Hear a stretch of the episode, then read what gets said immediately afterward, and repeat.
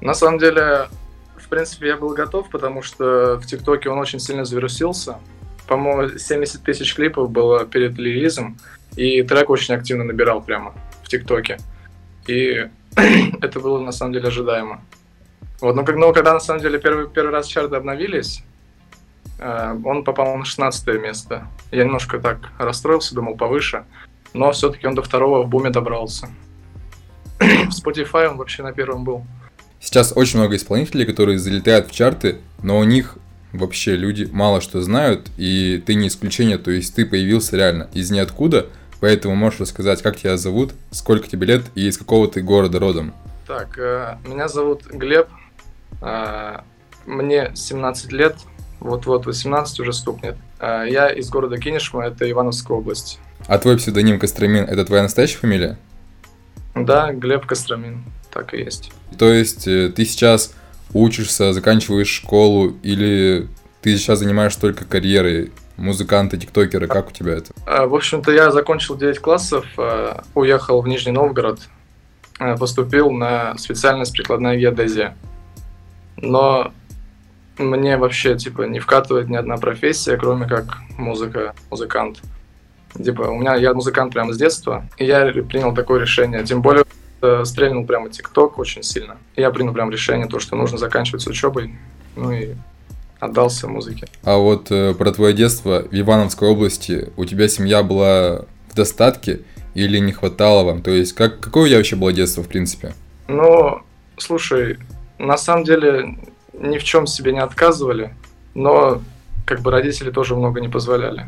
То есть хочу это, э, на Глеб, хочу это на Глеб. Но если что-то дорогое, например, вот как я себе позволил, 12 iPhone, такого нельзя, конечно. Ну, могли позволить, но нет-нет, нельзя. А у тебя вообще есть музыкальное образование? Ты ходил в музыкалку? Да, у меня есть музыкальное образование. Я, правда, оставался на второй год, потому что я немножко ленивый. Вот. Э, пять лет, получается, музыкальное образование закончил по специальности фортепиано. То есть ты можешь, в принципе, бит написать, там, изучать э, или нет? Да, я весь продакшн сам себе делаю. И на моя голова винтом ты тоже сам себе бит сделал? Да, бит на голова, это мой бит. Круто. Ты сказал, что музыка у тебя появилась с детства. И какие исполнители это были? То есть на ком ты рос, кто тебя вдохновлял больше всего именно в детское время? А, прямо в детское-детское я начал прямо слушать самый первый. Это группа Ляпис Рубецкой. Немногие знают, потому что сейчас как бы... Я думаю, сейчас немногие знают эту группу. Когда ты начал писать свои первые треки, сколько тебе лет было и в каком это было стиле? Первый трек был посвящен девчонке для того, чтобы признаться в любви. Это я прямо помню. Это была простенькая песня на гитарке. То есть я параллельно еще изучал гитару. Не параллельно, а вот после, потому что я так как умею петь, я думаю, если научусь играть на гитаре, все, все девчонки мои. Соответственно, научился играть на гитаре и посвятил песню. Это были максимально простые песни. Я зашел к тебе на страничке стриминговых сервисов. У тебя первый трек там «Влюблена». Э, это вообще, то есть твой дебют, как бы, в музыкальной сфере? Или до этого были какие-то демки, которые ты хотел выложить? А, есть э, трек, неофициально выпущенный, просто загруженный ВКонтакте. Но я не хочу его, на самом деле, а, показывать публике. Угу так и о «Не влюблена», «Хочу забыть, как в страшном сне». И там еще трек есть «Открой» тоже. Они ужасного качества. Мне они вообще не нравятся. Окей, тогда поговорим про твой сейчас главный хит «Моя голова винтом». В песне описываются такие токсичные отношения между парнем и девушкой, где парень понимает, что девушкой манипулируют всячески. И эта история, она из твоей жизни или текст абстрактный? А, нет, это история из моей жизни. Тут, скорее всего, скорее не про токсичные отношения, это про девушку, которая ходит, влюбляет в себя всех подряд, а потом довольствуется им этим. В припеве описываются мои ощущения, а в куплетах раскрывается уже ее отношение ко всем остальным парням, которых она вся влюбила и ходит довольная. Ну, то есть такая вертихвостка, и ты посвятил этому трек. Да, это трек, посвящен моей девушке. Ну, мы с ней живем. Понятно. А вот на этот трек у тебя заранее был написан текст или сначала ты написал бит и под него уже текст составил? А, бит вообще случайно получился. Мне хотелось чего-то необычного. И мне не хотелось использовать никакие инструменты, никакие гитары, пианины. И я решил использовать свой голос вместо инструментов. То есть там отчетливо слышно.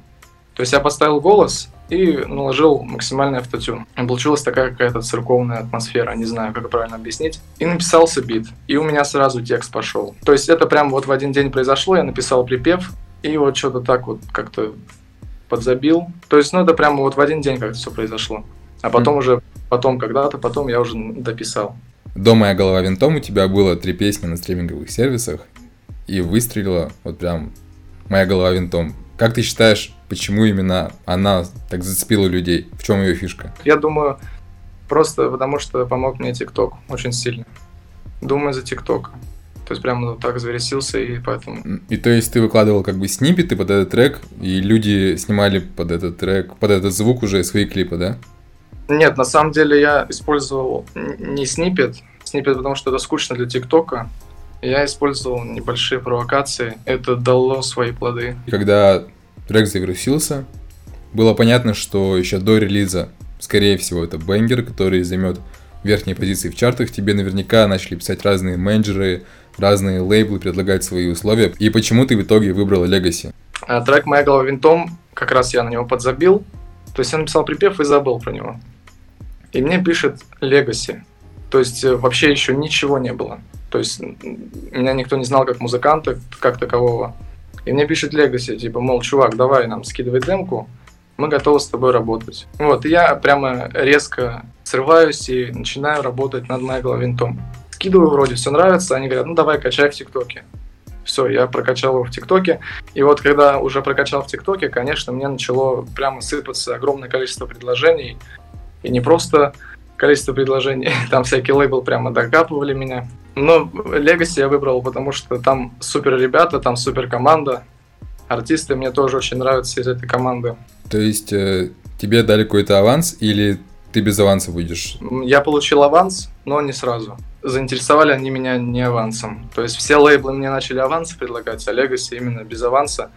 Но, конечно, потом они мне предоставили аванс. Уже по каким-то промежуточным показателям по стримам. Как думаешь, сколько тебе принесет за квартал или там за полугодие примерно этот трек? Я, честно говоря, вообще не разбираюсь в этом. Даже нету представления, сколько я получу с этого трека. Я видел, что вот этот звук стал так же дико виральный, в западном ТикТоке.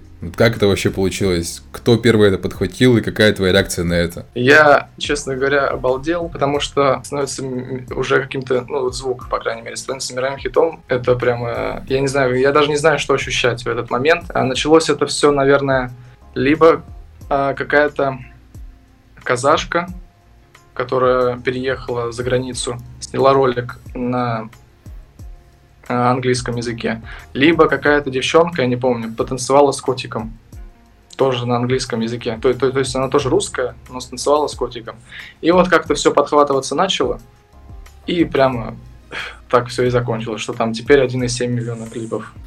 А вот э, когда трек начал вируситься именно западными э, тиктокерами, пошли ли вверх э, стримы на Spotify?